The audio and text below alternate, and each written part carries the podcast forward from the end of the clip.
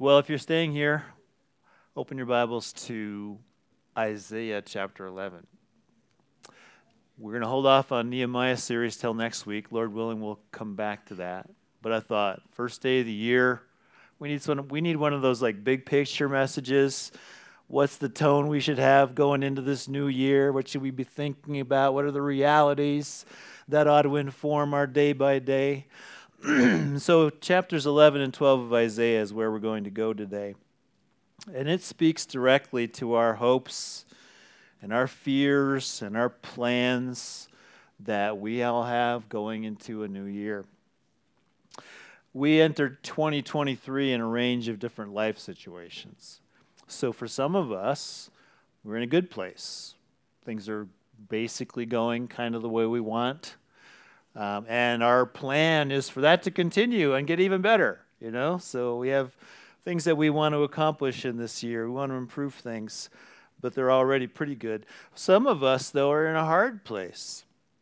And your aspirations are just to not stay down in a hole, to climb out of a hole, to uh, not despair, to survive, to get through another year. We're in all different places. But either way, wherever place we're in, we're, we make plans, we set goals to get where we want to be.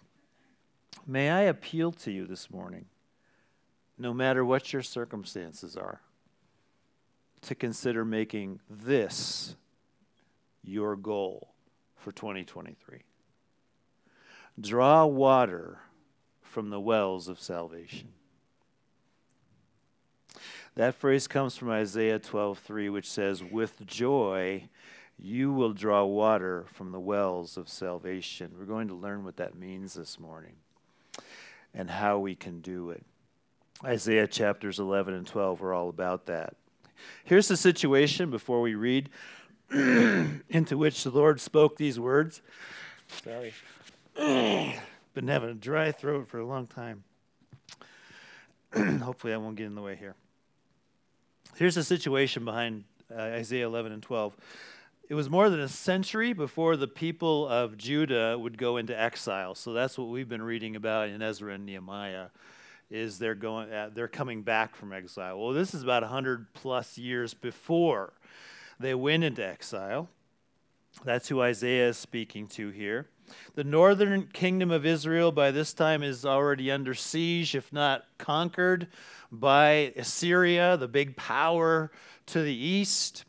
The southern kingdom of Judah is under threat. It looks like they're going to be next. There might be an invasion. Think Ukraine last February before Russia invaded. That's the kind of tone, that's the environment of these people. And behind this threat of invasion from Assyria is this awareness, in their better moments at least, that they brought this on themselves. This is God's people. This is the nation of Israel, dwindled down now to divided kingdoms who are rebellious against the Lord, who have had history, centuries of unfaithfulness to God. And so God sent them prophets to warn them and to expose their sin and to tell them that there are consequences, there is judgment for your rebellion against God. They're called in chapter 1 Ah, sinful nation, a people laden with iniquity. The first five chapters of Isaiah are all a warning of judgment. But into that mixture of fear and guilt, the Lord spoke encouragement. And it's encouragement for all of us today also. Because chapters 11 and 12 are a vision into the future, a vision of how the story of God's people would end and of all who put their trust in Him. It ends with them drawing water with joy from the wells of salvation. That's a thirst that's ultimately quenched by knowing Jesus Christ, who said in John 7 If anyone is thirsty, let him come to me and drink. I've entitled this message, Draw Water from the Wells of Salvation. Let me give you a little demonstration. Excellent. Let's hope that does it. this is God's invitation to us in 2023. Let's find out about it. We'll begin by reading all of chapters 11 and 12. It's only 22 verses, but this is God's very word. So let's take our time with it and hear from Him, and then we'll pray. There shall come forth a shoot from the stump of Jesse, and a branch from his roots shall bear fruit.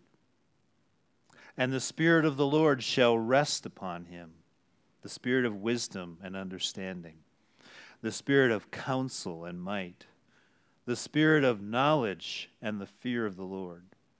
And his delight shall be in the fear of the Lord. He shall not judge by what his eyes see, or decide disputes by what his ears hear. But with righteousness he shall judge the poor, and decide with equity for the meek of the earth.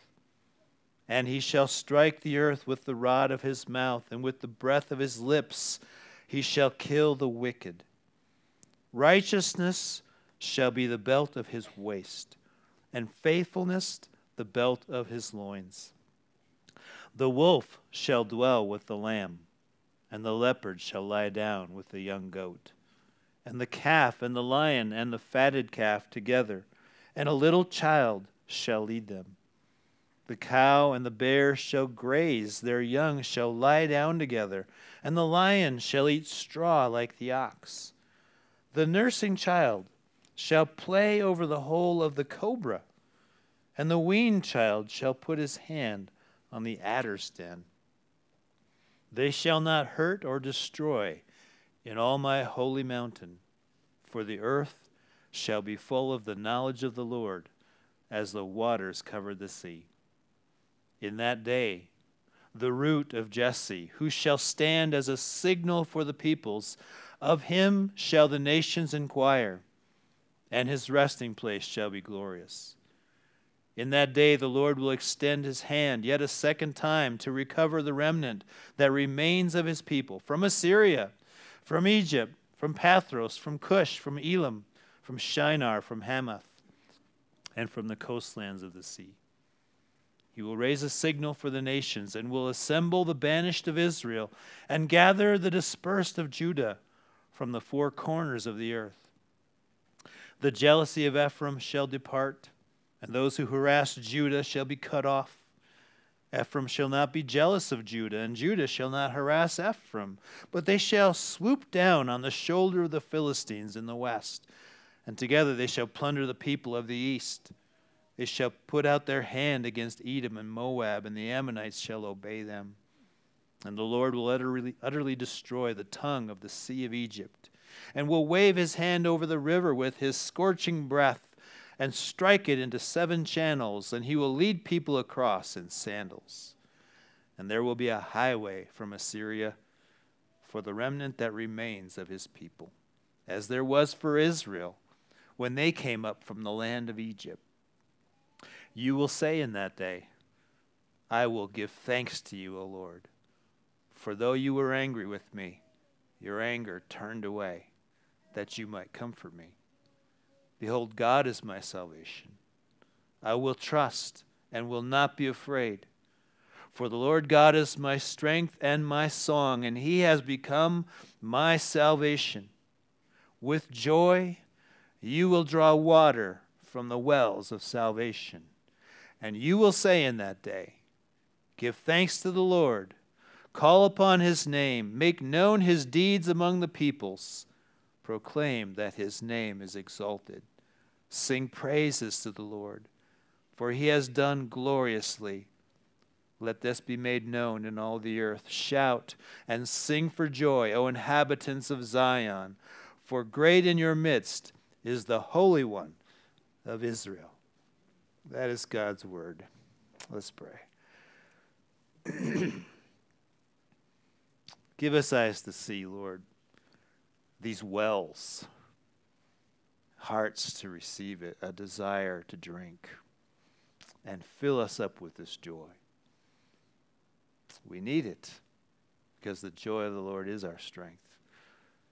We ask you to help us to go into 2023 expectant, buoyed by this, held up by this truth that we just read. So open our hearts and minds to it now. We ask in Jesus' name. Amen. the chapters that we have are divided into two themes. Chapter 11 is the description of the wells of salvation. That is to say, the content is what God di- discloses to us that has the power to refresh our souls like cold water on a hot day. Chapter 12 then is the response of the person who draws water from these wells, and it's a response of joy. And that forms our outline for this morning. We're going to begin with chapter 11 the wells of salvation. Verse 1 begins with an announcement. So it's not just a promise that may or may not be kept, it's an announcement. God says, Here's what's going to happen. Here's what I'm going to do. You faithless Israel, you worried people about what's going to happen with Assyria. Here's what I'm going to do. There shall come forth a shoot from the stump of Jesse, and a branch from his roots shall bear fruit. That's an agricultural illustration that they would be totally familiar with. They were farmers. We had an apple tree in our backyard once, and a late spring frost killed it. So I cut it down because it looked terrible, and the only thing left was a stump. Well, the next year, something grew out of that.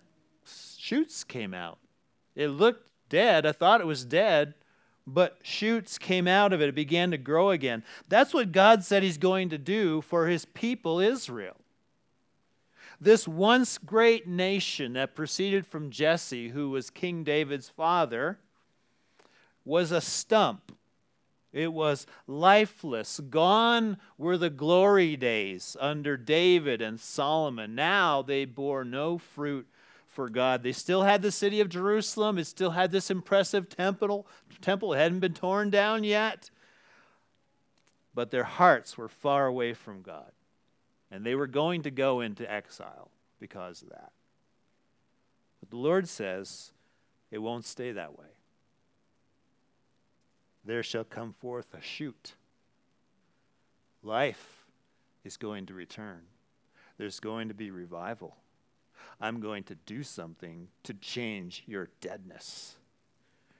It will be a shoot from the stump. It will be a branch that bears fruit. It's an announcement that God is going to save his people from their lifelessness. He's going to restore the glory of what he intended for them to be and to experience.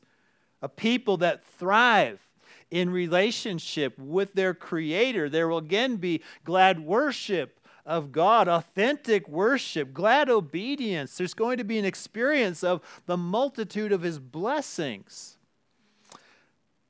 But how is this going to happen? Well, we learn in the next verse that the shoot is a person. The Spirit of the Lord shall be upon him, it says. The shoot is a him. Now, who could that be? Well, from the clues in the chapter, he's described in verse 1 as a shoot from the stump of Jesse. So he springs out of Jesse, he's a descendant. But verse 10 says he's the root of Jesse, which means Jesse comes from him. He's an ancestor. So, how can one person be a shoot and a root at the same time? An ancestor and a descendant. Only if that person is the pre existing God from whom Jesse comes, but also born in the flesh as a descendant of Jesse and David. Well, that's Jesus. Before Abraham was born, I am, he said. Way before Jesse, even before Abraham, even before the world, I am the pre existing God. But also, he was called the Son of David. He did descend, physically, humanly speaking. That's who we're talking about. Chapter 11 is about Jesus, the root and the shoot of Jesse. He is the one who came into the world to give life to lifeless people. And that includes us because we have to own up to this. Ephesians 2 tells us who we are in ourselves dead in our trespasses and sins That's who we are naturally. But it also says in Ephesians 2 that those who trust in Jesus as Savior are made alive together with Christ. By grace you have been saved. Life change, which includes affections for God, a desire to do His will, and the ability to do it. Hope, comfort in God's promises to bless us, motivation to bless others the ability to be at peace even though the world is not at peace. Jesus came to make us alive in that way. That's how God created us. That's what He wants for us. Doesn't that sound like good news that God would send us a shoot to give life? Isn't that what we want in 2023 and every, every other year? But it doesn't come from just planning. Like I have this planner thing, and I get emails from the people that sold it to me, and they're telling me that 74% of people make plans, but 92% of them don't follow through. So that's not a very good record, right? Like even that tells you, you know, there's something wrong if we're the ones who are going to try and bring life to ourselves. if it comes down to us and our planner, we're going to need something more than that. And what we need is Jesus and the salvation that he brings because he's the key to everything. Lifeless Israel needs to hear you're a stump, but I'm sending a shoot to bring life. So you haven't figured this out in all the centuries of your existence, so that's why I'm coming in to do what you can't do. I'm going to send Jesus to do it. And that's where you're going to find life. So let's talk about him. Let's get into the wells of salvation. Chapter 11 has two themes. One is description of the person of Christ, and the other is a description of what he's going to do, what the salvation looks like, lived out. Let's take those two things briefly. First, the person of Jesus. He's introduced in verse 2 this way The Spirit of the Lord shall rest upon him the spirit of wisdom and understanding, the spirit of counsel and might, the spirit of knowledge and the fear of the Lord. So that means Jesus is endowed with the very Spirit of God. He possesses God's wisdom and understanding. God's counsel and might, God's knowledge, God's holiness. He walks in the fear of the Lord. That means he's, con- he's continually aware of God's presence, continually submissive to God's presence, continually trusting in God's presence. He's holy. He is our access point to God Himself. So Jesus is the game changer. The stump of Israel wasn't going to bear fruit without Jesus, and neither will we. Jesus said in John 15, I am the vine, you are the branches. Apart from me, you can do nothing. We need that life that flows from Him. You see, we know enough to realize, oops, excuse me, I just flipped too far ahead. The mistake that we often make is to live as if that wasn't true, as if we can do life without Jesus. I mean, that's our default position. It's, it's, it's mine, except that God is changing that.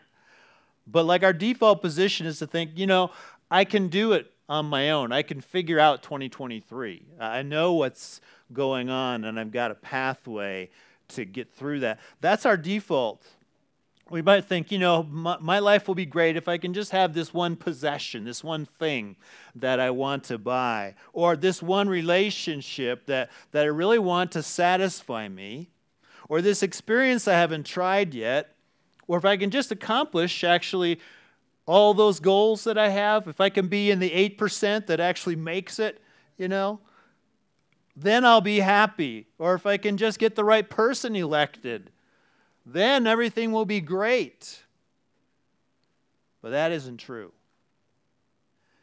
Nothing can give us life, and no one can save us except Jesus Christ, on whom the Spirit of the Lord rests. That's because our biggest problem is not our circumstances, it's our hearts. And our hearts are naturally rebellious against our Creator God. We have this inclination to solve everything ourselves, not look to Him for our rescue. But we never get beyond the dead stump stage if we do that. But God is merciful. He takes people who are dead in the trespasses and sins and all the mess that we've made, and He brings life through Jesus, even eternal life. He is the resurrection and the life, and whoever believes in Him, though he die, yet shall he live. From John 11 25. So that's the first thing we learn about Jesus. He's the game changer. Whatever we're looking for, whatever we want that next thing or experience to do for us, Jesus is where it is. he, won't deny us all sorts of great things, but only as they flow from our satisfaction in Him. Here's more about Him, though, verses 3 and 4. He shall not judge by what his eyes see, or decide disputes by what his ears hear, but with righteousness he shall judge the poor and decide with equity for the meek of the earth. I think that's very interesting that God chooses to highlight this aspect of Jesus to encourage guilt ridden and fearful Judah. He introduces the reality of his righteous, unbiased, completely accurate judgment. Now, I would think that would be bad news for Judah because they're actually guilty. of a lot of things. Um, they were guilty of worshiping idols and not God. They had been handed everything they needed to thrive in life, and they just consumed it selfishly and without respect to Him. And so, like, if you're just going to go based on evidence, you know, if you're going to have righteous judgment, like, then we're doomed, right? Uh, the end of our line is exile, and then who knows? And yet, this is presented here for their encouragement. This is part of the vision about why things are going to be good for you. So, how can this be encouraging? Well, it says the Lord's judgment is not based merely on evidence that can be seen or heard.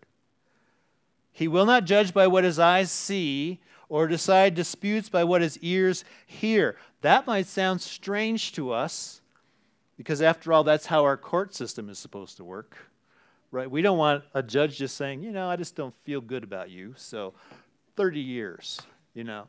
Well, we want, we want the judges to be based on evidence.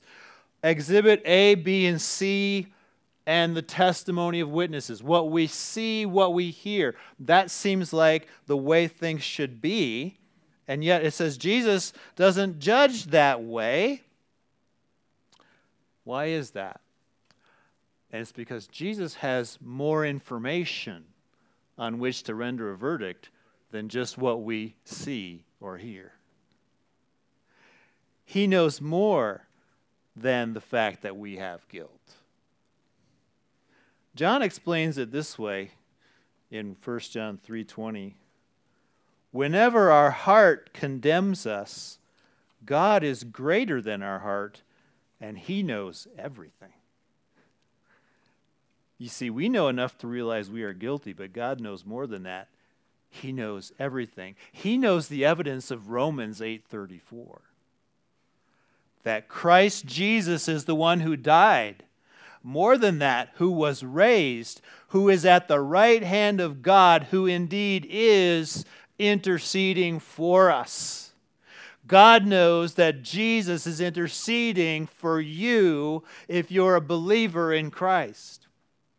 God knows that Jesus bore your sins and bore your punishment on the cross, satisfying his justice, clearing the way for him to pardon you. That's what God knows. He knows the nail marks that are ever before him at the right hand of his throne.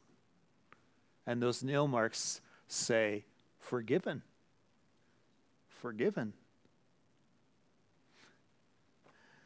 That's his verdict for every believer today. despite the ongoing presence of our sins that we can see and hear, Jesus saves us by his intercession, not by our attempts to live a righteous life. That's why he can say to people who looked righteous, Depart from me, I never knew you, as he does in the Sermon on the Mount, because it's not about what you can see and hear. It's why he could also say to an unrighteous man, convicted of theft, crucified next to him, Today you will be with me in paradise. It doesn't look right, does it? The righteous person depart from me. The thief, you will be with me in paradise. How can that happen? The evidence shows one's righteous, one's not. But God knows more than that. He knows why Jesus died on the cross, and it was to bear the guilt of all who had put their trust in him. And then he can righteously say, acquitted, pardoned, because justice has happened for you. Welcome.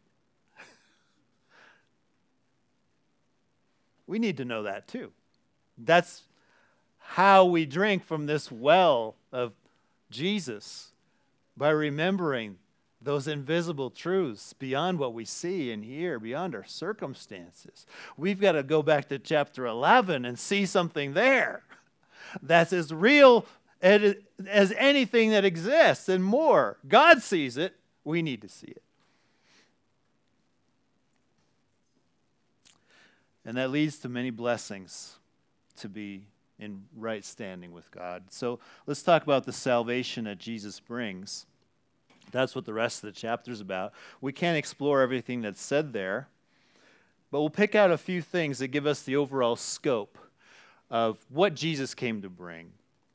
And it's nothing less than to usher in a transformed world, the world of our dreams.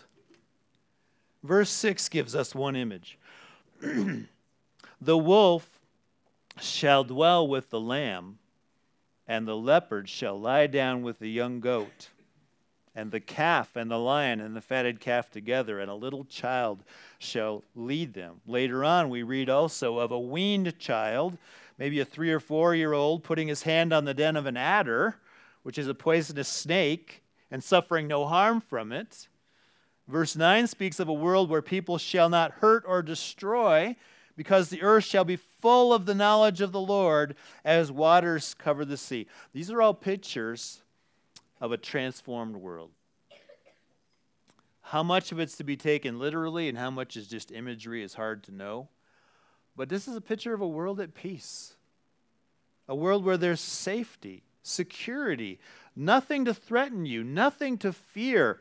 It's the world that John Lennon sang about many years ago when he imagined a world in which there was nothing to kill or die for, except that he imagined it also as a world with no religion, too.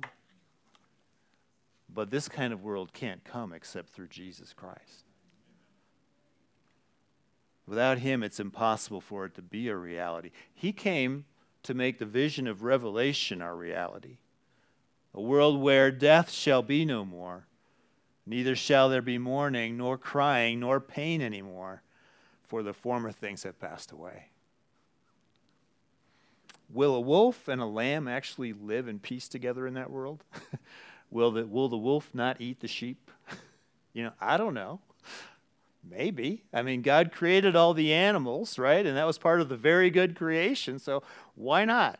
You know, that's hope for our, our, our willow to be there, our, our Bernese mountain dog. There'll probably be animals there.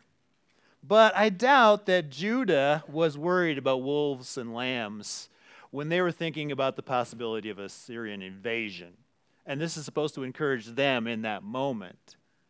Probably it's imagery to communicate that there's a day when predatory enemies like Assyria will no longer devour God's people. God's flock. And that surely is what will happen. In the renewal that Jesus ushers in, there will never again be wars in the news. Sworn enemies will become allies and friends. All those who are reconciled to God through Christ and therefore also reconciled to one another. On a more individual scale, there'll be no nobody will be a target of local predators like scam artists who are taking your identity, want to take your money. Predators who are stalking women or children. That will all be gone. They shall not hurt or destroy in all my holy mountain. The new heaven and earth is described as a holy mountain. Every square inch of it is pure, it's completely devoid of evil. There's no one there to hurt one another. And the reason is because the earth shall be full of the knowledge of the Lord as the waters cover the sea. The transformed world is a God saturated world. It's a place where his healing mercy extends to everything and everyone. And we sing about it at Christmas and Joy to the World. It's just so great that that gets sung at a mall. I mean, if people would know what's being said there, it says, what does it say? No more let sins and sorrows grow, nor thorns infest the ground. He comes to make his blessings flow far as the curse is found. How far is the curse found? every part of this world, every heart, every corner where there's some terrible thing to be discovered, everything that's been wrecked by human sin, that's how far his blessings are going to flow.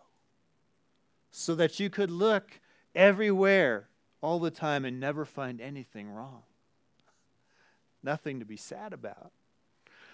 That's a transformed world. And I think the more that you've suffered in this life, the more injustice that, and hurt that you've encountered, the more fearful things that you hear about, the better this world sounds. You're not going to get this world here. Jesus has to bring this world. This has to be a complete recreation. But there are going to be foretastes, which we'll get to. But we long for it. When Jesus says at the end of Revelation, Surely I am coming soon, uh, the heart that loves Jesus is going to say what the end of Revelation says Amen. Come, Lord Jesus. Come and transform this world and me. And if that's your desire, you're going to get what you wish for. Verse 10 identifies who will enjoy this transformed world. In that day, the root of Jesse, who shall stand as a signal for the peoples, of him shall the nations inquire, and his resting place shall be glorious. Here's what that imagery means a signal is a banner or a flag, it's a rallying point like the armies in our nation's Civil War. So the Union and the Confederate armies carried flags into battle. If the flag bearer went down, somebody else would take it up because it was a visual symbol that brought them together, gave them courage, gave them direction. It reflected their identity, it reflected where their loyalties were, which side they were on. Jesus stands as our flag as our rallying point. If you're on His side in this world, if you inquire of Him, if you look to Him to lead you in life, you will partake of His resting place, which is glorious. You will go with Him in His triumph into His transformed world, and Jesus Himself will gather you in. Verse 12 says, He will assemble the banished of Israel and gather the dispersed of Judah from the four corners of the earth. And the chapter ends in verse 16 with this Exodus like imagery. There will be a highway from Assyria for the remnant that remains of his people, as there was for Israel when they came up from the land of Egypt. It's this, this picture of deliverance, uh, of being brought into the promised land from all these places where you don't belong. Jesus is going to do it. It's the gathering of people from every tribe and tongue and people and nation who trust in Christ. Jesus spoke of it in Mark 13. He will send out all the angels and gather his elect from the four winds, from the ends of the earth to the ends of heaven. Nobody on whom God sets his mercy will be lost. All will be gathered in. Every corner, every single one, wherever you are as a believer, gathers you in into his glorious resting place. Those are realities that God began to reveal to Judah while they lived in guilt and fear, while they thought their future was really bleak. The Lord told them about what they couldn't see, about the triumph of Christ, and about the transformed world that He's going to give those who follow Christ. Those are the wells of salvation that we can drink from. That's what he wants us to be aware of and be encouraged by. So, going into 2023, whatever this year holds for us, we know that there's more going on than we can see in here. It's not a transformed world yet, but it is here in part. Because the transformation is not only that final revelation picture, it's happening now in the hearts of every person who is changed and made into a new creation through trust in Christ. It's begun in our hearts. Already that day has become. We're in the now and the not yet part of history. But the now is the love that we have for God and for neighbor. That is already part of the transformation your desire to see other people delivered from evil, your willingness to obey the Lord in whatever He commands, your trust in God that you can't see. That's all the down payment and the proof that Jesus is going to bring the transformed world. We're already beginning to experience it. These are the wells of salvation that never runs dry. And God invites us to draw water from those wells as often as we can. And that brings us to the response of chapter 12. If you trust chapter 11 to be true, then here's what's going to happen to you you will draw water from the wells of salvation. You're going to be refreshed by it. God says in Isaiah 12:3 that in that day, in the day of Christ's triumph and transformation, which we're already beginning to experience, the response of those who really believe is with joy you will draw water from the wells of salvation. This is both an announcement and an invitation. God's announcing this in advance. He's describing the future you if you're a believer in Jesus Christ, he's announcing this is how your story ends. You drawing water endlessly from the wells of salvation with joy. I'm just, he said, I'm telling you, that's your future. Which I think is so encouraging because day by day, right now, we might think, I don't, I don't, I can't picture that. I mean, my life has got so many hard things in it, and I struggle with those things. I struggle with joy. I, I, love the Psalms because they're always crying out to God, and that's that's where I am. How long, O Lord? You know, and so we we, we think, well, that's kind of just the way it's gonna be. And but, but God is starting by saying, you know what? It won't always be that way. I'm telling you, you with joy are gonna draw water from the wells of salvation you're going to be happy. and it's never going to end. So I just, so he's like painting that picture. That's where you're going, believer.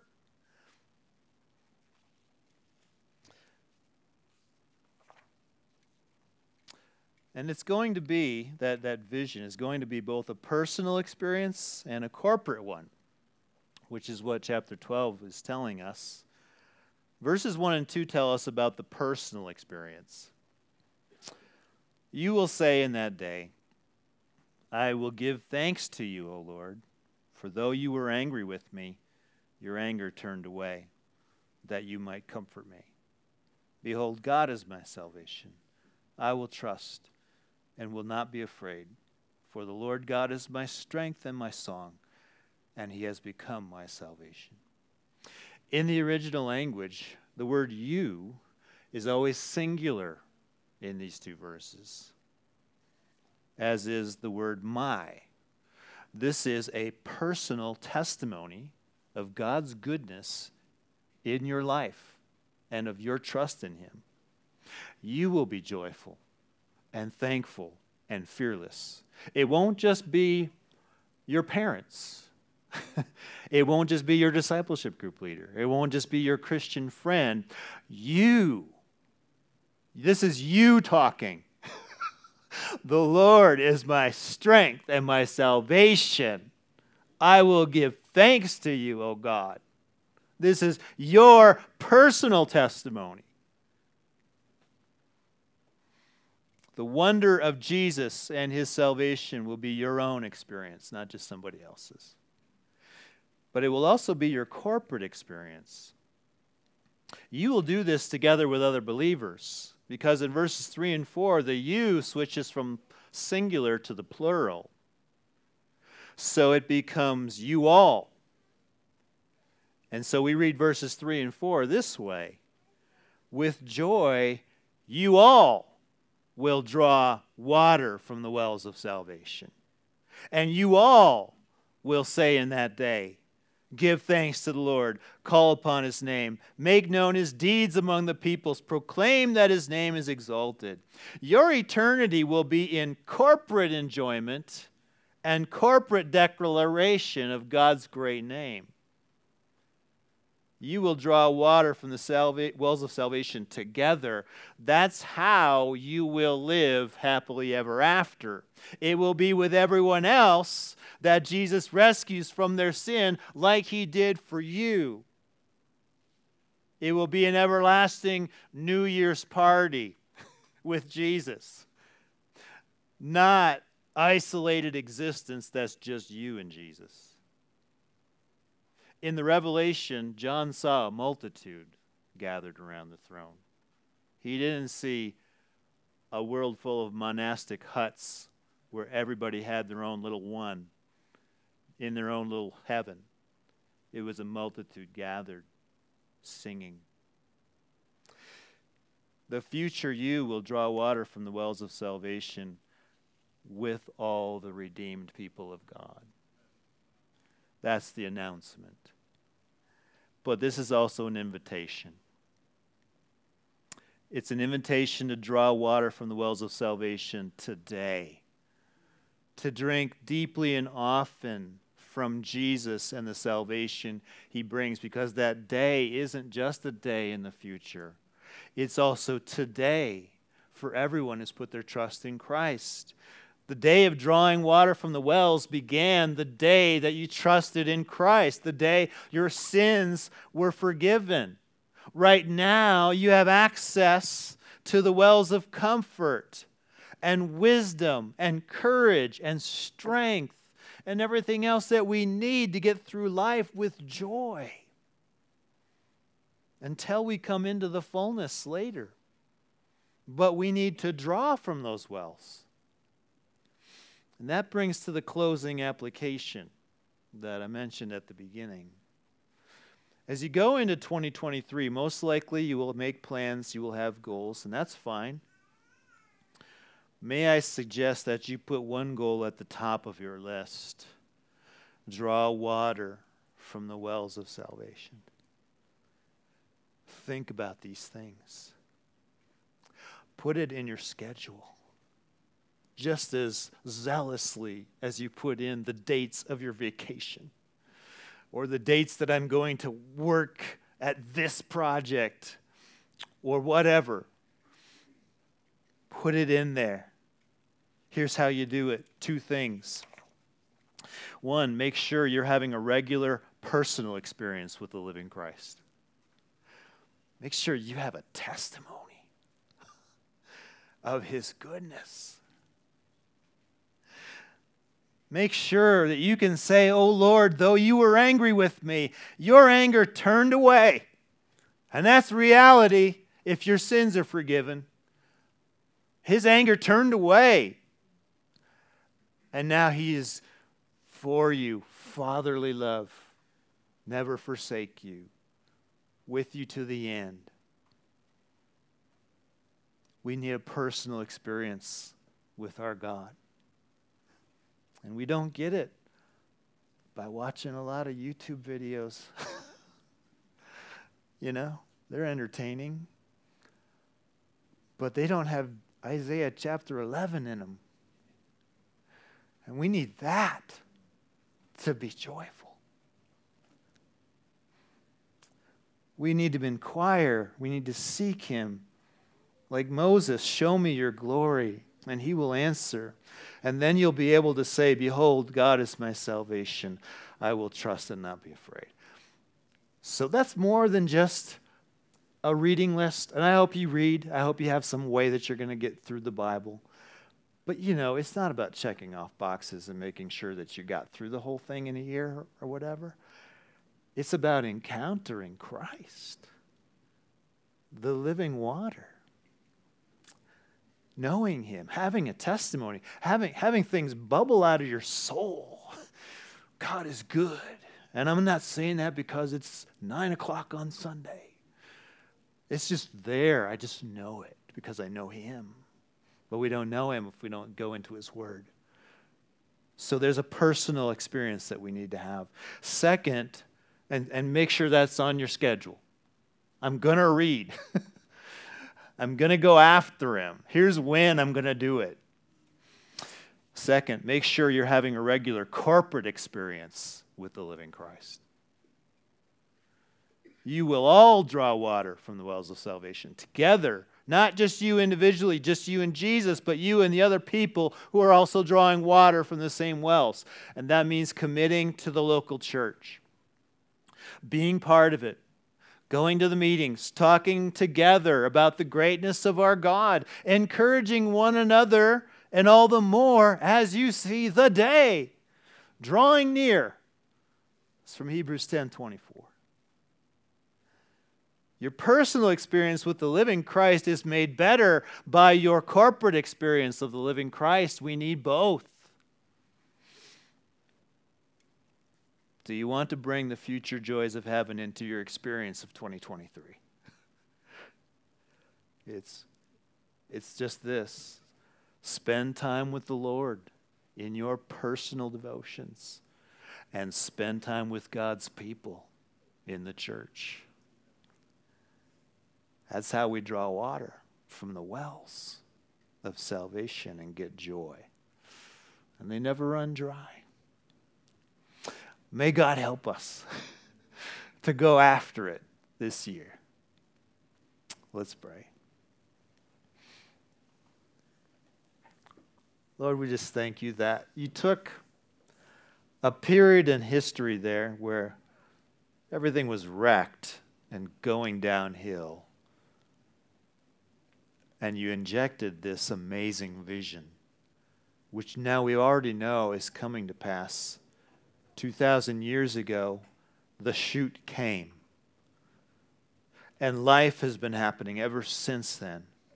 And it's reached as far as us.